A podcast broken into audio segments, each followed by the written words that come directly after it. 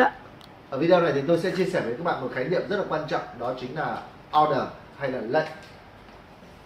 Order.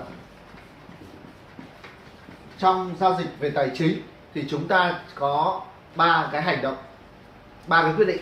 Quyết định thứ nhất là mua, quyết định thứ hai là bán và quyết định thứ ba là không mua không bán đứng ngoài thị trường để xem. Vậy thì tương tự như vậy đối với lệnh mua và lệnh bán thì chúng ta có những cái lệnh mua order mua tại ngay giá thị trường mua trước hoặc là mua sau. Thì khi nào là mua lệnh order thì sẽ có là xuất hiện lệnh buy. Lệnh buy khi nào chúng ta sẽ ra lệnh buy? Chúng ta sẽ lệnh buy khi mà chúng ta kỳ vọng thị trường đi lên. Chúng ta kỳ vọng thị trường đi lên. Giả sử thị trường chúng ta kỳ vọng thị trường sẽ đi lên như thế này thì chúng ta sẽ đặt lệnh buy. Chúng ta sẽ đặt lệnh buy để chúng ta uh, chúng ta kiếm lợi nhuận. Đó. Nếu như chúng ta dự đoán là thị trường nó sẽ đi xuống, chúng ta sẽ dự đoán thị trường đi xuống, thì lúc này chúng ta sẽ đặt lệnh gì? Lệnh sell và chúng ta dự đoán thị trường nó đi xuống như thế này, thì chúng ta đặt lệnh sell ở đây. Đó. và nếu như nó đi xuống, dưới này thì chúng ta sẽ có được lợi nhuận. Đó như vậy là chúng ta nhớ rằng là thị trường mà đi lên thì chúng ta sẽ đặt lệnh buy lệnh mua. Thị trường đi xuống thì chúng ta sẽ đặt lệnh bán lệnh sell. Và tương ứng với hai lệnh này thì mỗi một lệnh sell và lệnh buy sẽ xuất hiện đã có ba lệnh.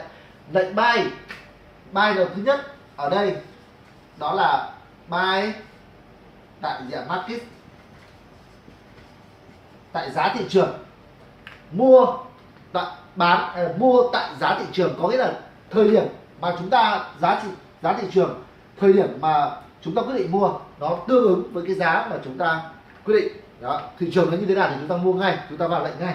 Đó. Thứ hai là chúng ta sẽ có một lệnh, đó là lệnh buy buy limit. Thế nào gọi là lệnh buy limit? Lệnh buy limit là lệnh mà chúng ta sẽ kỳ vọng là chúng ta mua ở bên dưới cái giá thị trường. Đó, bên dưới giá thị trường. Đó. ở đây chúng ta sẽ đặt là buy limit tại sao chúng ta đặt lệnh buy limit như thế này? Vì chúng ta nghĩ rằng là thị trường nó có thể đi lên một chút sau nó đi xuống. Và chúng ta mua ở bên dưới giá thị trường thì chúng ta sẽ có lợi nhuận gì lớn hơn. Nếu như mà giá thị trường nó đi lên đến đây nó đi lên đến đây xong nó nó lại đi xuống đến đây nó chạm vào cái dưới này xong bắt đầu nó đi lên thì lúc này có phải là chúng ta sẽ có một cái khoản lợi nhuận lớn hơn rất là nhiều.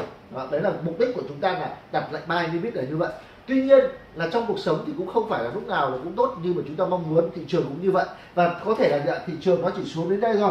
Nó xuống đến đây. Xong nó không chạm vào lệnh buy limit này xong nó đi lên.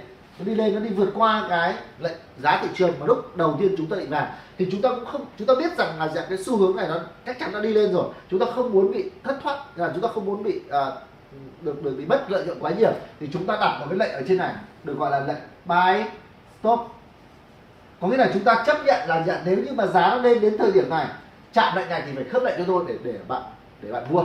Đó, được, đó gọi là nhận lệnh bay.